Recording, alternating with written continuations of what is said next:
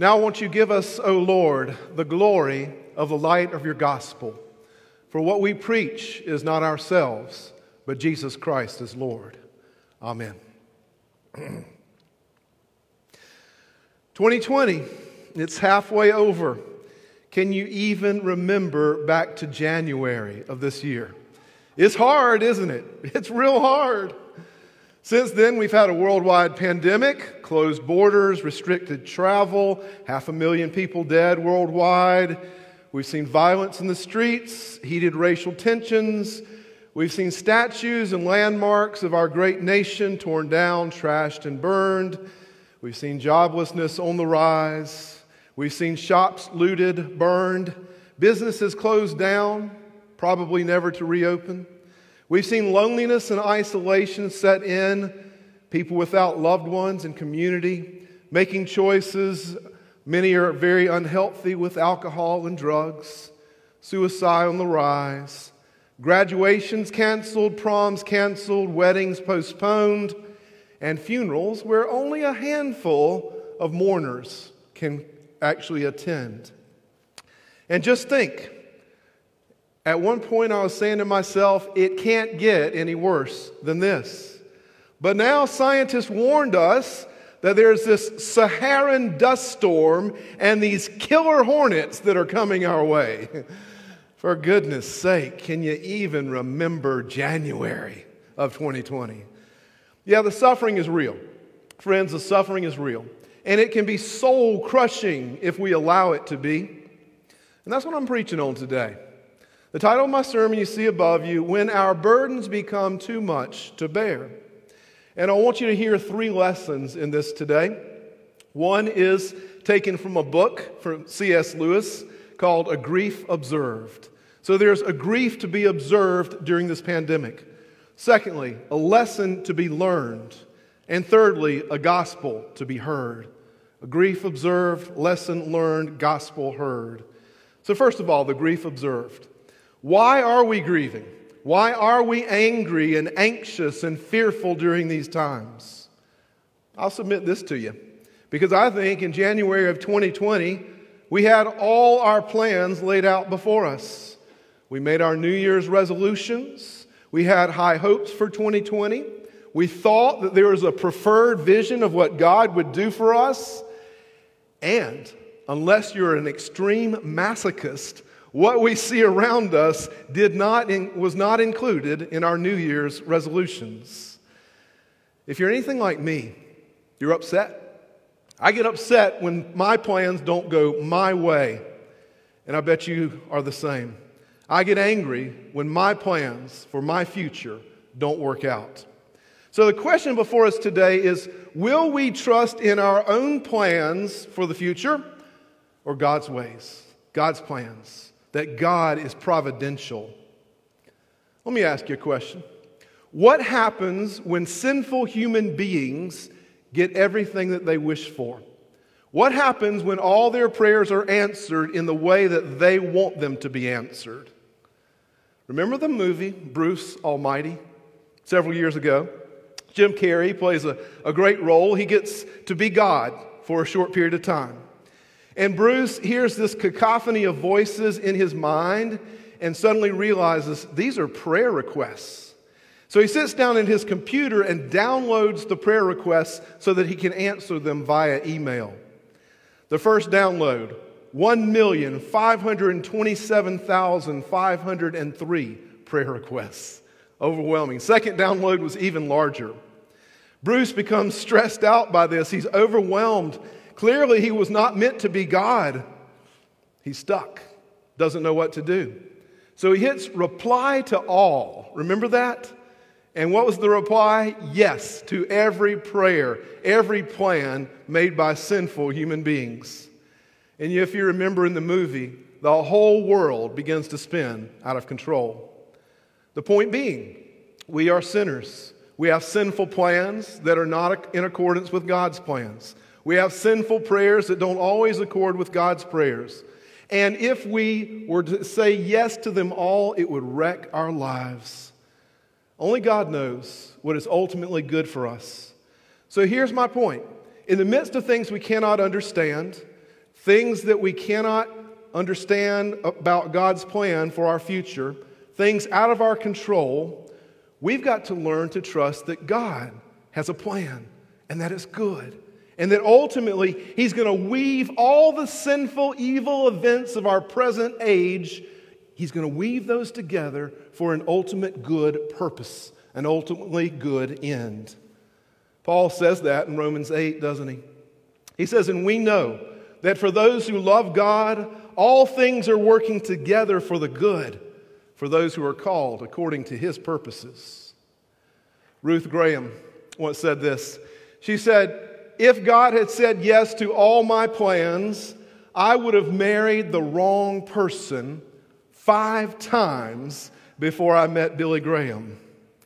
I'm glad that there is one wiser than I am who is answering my prayers, working on my behalf. And even though we cannot see his plan, we know it's good. Garth Brooks once said a song, had a song called I Thank God for Unanswered Prayers. So here's the deal, friends never think that God is not working out everything for the good of those who love him. Second thing, the grief observed here. The grief observed. I want you to know that God cares for every hair on your head and every sparrow that falls to the ground. Jesus said that. Then he turned to his disciples and said to them, Aren't you worth more than a sparrow? And of course they are. And you are. God loves us and cares for us. And in 1 Peter 5 7, God, the Word of God says, Cast your anxiety on God because He cares for you. Psalm 55 22 says, Cast your burdens on the Lord, and he will sustain you. He will never let his righteous ones be shaken. So observe the grief, cast it on the Lord, be real with God, take everything to God in prayer, even your anger. I know that there's a whole series of Psalms, if you read them, that will provide you comfort. They're Psalms of lament. Oftentimes, David would go to God in distress and trouble in times of need, and he would cry out for salvation and for rescue. And it's okay to get frustrated and angry. He says to God in Psalm 69, verse 1 Save me, O God, for the waters have come up to my neck. I sink down in the miry depths, and there's no foothold for me. I have come into deep waters, and the floods have engulfed me. I am worn out from calling to you for help. My throat is parched. My eyes fail me looking for my God. What a prayer of desperation, frustration, and anger. The plans are not working out as I wish they would, would work out. And where are you in all of this, God? My throat's parched, and I don't see you anywhere. God wants to hear our cries for help. The one thing that God cannot stand is apathy. The human heart that no longer cries out, the human heart that no longer believes, the human heart that no longer trusts in God's deliverance. Friends, God is good. God loves you. God cares for you. He wants you to cry out with all your emotions, even if they're frustration and, get, and grief bound. Secondly, a lesson to be learned. In the midst of things we cannot understand, we need to understand that God is working on us if we will allow Him to. Remember Joseph? Wonderful story. You remember it from Sunday school, Joseph in the Old Testament? What we remember probably is the coat of many colors, cute little kid. He was mistreated by his brothers, but that was not Joseph. Here was Joseph. He was treated with extreme favoritism by his daddy, Jacob. Joseph was a pretentious, haughty, arrogant brat of a kid. He was a downright jerk to his brothers. And in the midst of the favoritism, in the midst of the sinfulness, in the midst of the dysfunction, God allows him to be taken prisoner by his brothers, thrown into a pit, sold to a caravan of travelers down to Egypt. Jacob's heart is broken, thinking that his son has been killed by wild animals. God allowed it to happen. Down, down, down into trouble Joseph goes. The reason was God was humbling Joseph. He gets a job in Egypt and it looks really good, but then he gets accused of raping the master of the house where he serves, uh, his wife. Truly, the guy couldn't catch a break. But you remember the rest of the story, right? God gives Joseph this wonderful ability to interpret dreams and visions. He becomes Pharaoh's right hand man, the second in command to the greatest, most powerful man the, in the world. Joseph's dream was that there would be seven years of drought, and God gave that to him so that he could protect the people of Egypt and ultimately protect his own family. For the next 20 years, God would shape and mold Joseph's character to be that of a man of God. He took this pretentious daddy's boy and turned him into a mature man ready to lead his family to protect them in Egypt. And remember the next time after those 20 years passed when he saw his brothers? They came to him and he said to them, What you meant for evil, God meant for good. God meant for good. God had taken him through these tragic circumstances and taught him as a mature human being that he could weave all of these evil things together for an ultimate good outcome. God worked on his heart. So let's remember Never think that God has stopped working for the good of those who love Him. In the storms of life, God is even now working out a great divine plan. Jeremiah 29 11, God says this For I know the plans that I have for you, plans for welfare and not for evil, to give you a future and a hope. Paul learned this maturing that happens in the midst of the storm. He cried out for God on many different occasions Save me from this physical ailment that he called a thorn in the flesh. He kept crying out, but he never got the answer that he wanted. It wasn't part of God's plan. But in 2 Corinthians 12 7, we understand why that was. God was using this ailment, as Paul says, to keep me from being spiritually conceited, to keep me from being conceited, to humble me, and to shape my character. And then God said to Paul in verse 9, My grace is sufficient for you, for my power is made perfect in your weakness. Therefore, Paul says, I will boast all the more gladly in my weaknesses, so that the power of Christ can rest upon me. And because of this, I am content with my weaknesses, insults, hardships, persecutions, and calamities, because when I am weak, then I am strong. What is God teaching us in this moment? How is God shaping us at this time with these events? Perhaps God is teaching us to trust not so much in earthly political leaders for salvation, but to trust in Him, who is Lord of heaven and of earth, to put Him on the throne of our nation once again. Perhaps He's teaching us as individuals and as a nation that there are consequences when we draw our eyes away from God, for He is the source of all love and compassion. He's the source of unity and well being. And then we wonder why is there such unrest, racism, and violence? Perhaps we've turned our face away from God. Perhaps this is a season of humbling, as Joseph and Paul found out, a season when we will find His grace to be all sufficient for our needs. The one thing I do know is that in the midst of this calamity, this COVID 19, God can use evil things to bring about good. What you meant for evil, folks, God can turn into good. A grief observed, a lesson to be learned, finally, a gospel to be heard. In Matthew chapter 11, today, verse 27, Jesus says this to them He says, All things have been handed over to me by my Father. Hear that. All things handed to me by my Father. He's saying that I am sovereign over everything. He has strength, mastery, control, lordship over all events. And this is very good news because if you let that sink into your heart, here's the deal you can step off the throne and you can invite Jesus to sit on the throne. You don't have to solve the world's problems or carry the world's sorrows. You can give them to Jesus who has all authority over all things. We can begin to trust that God's got a grand design for us, even in the midst of the storm. And guess what?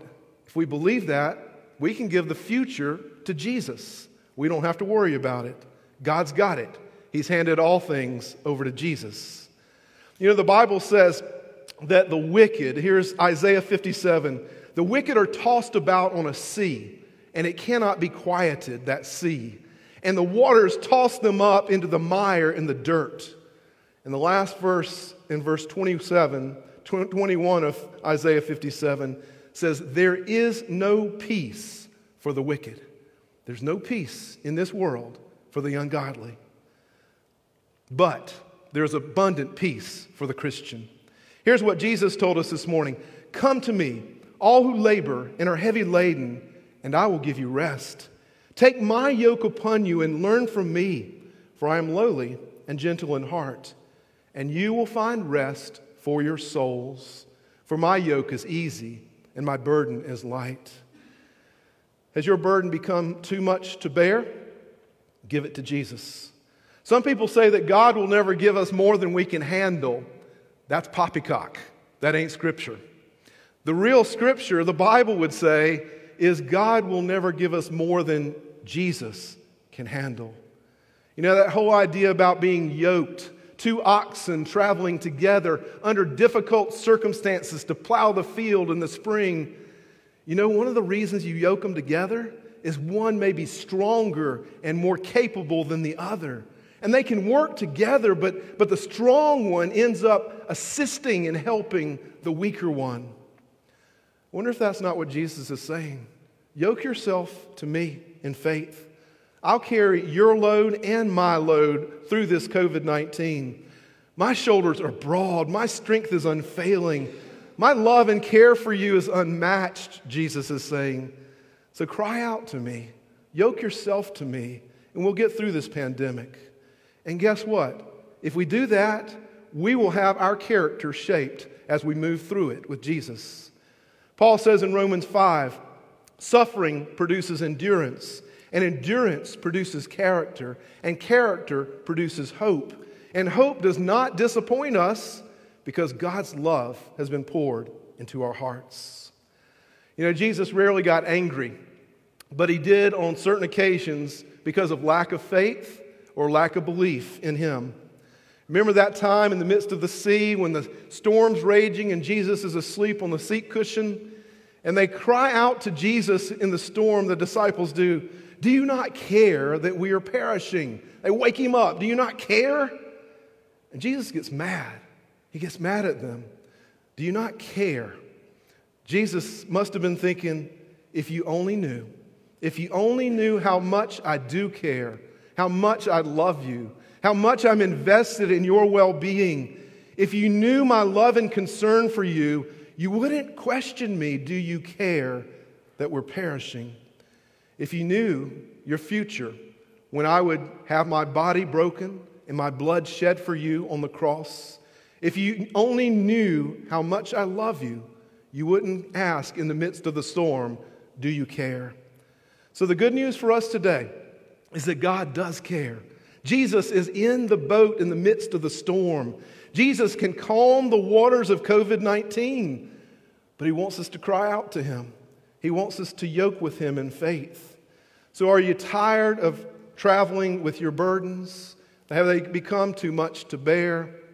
Well, come to me, all who are labored and are heavy laden, and I will give you rest. For my yoke is easy, Jesus says, and my burden is light.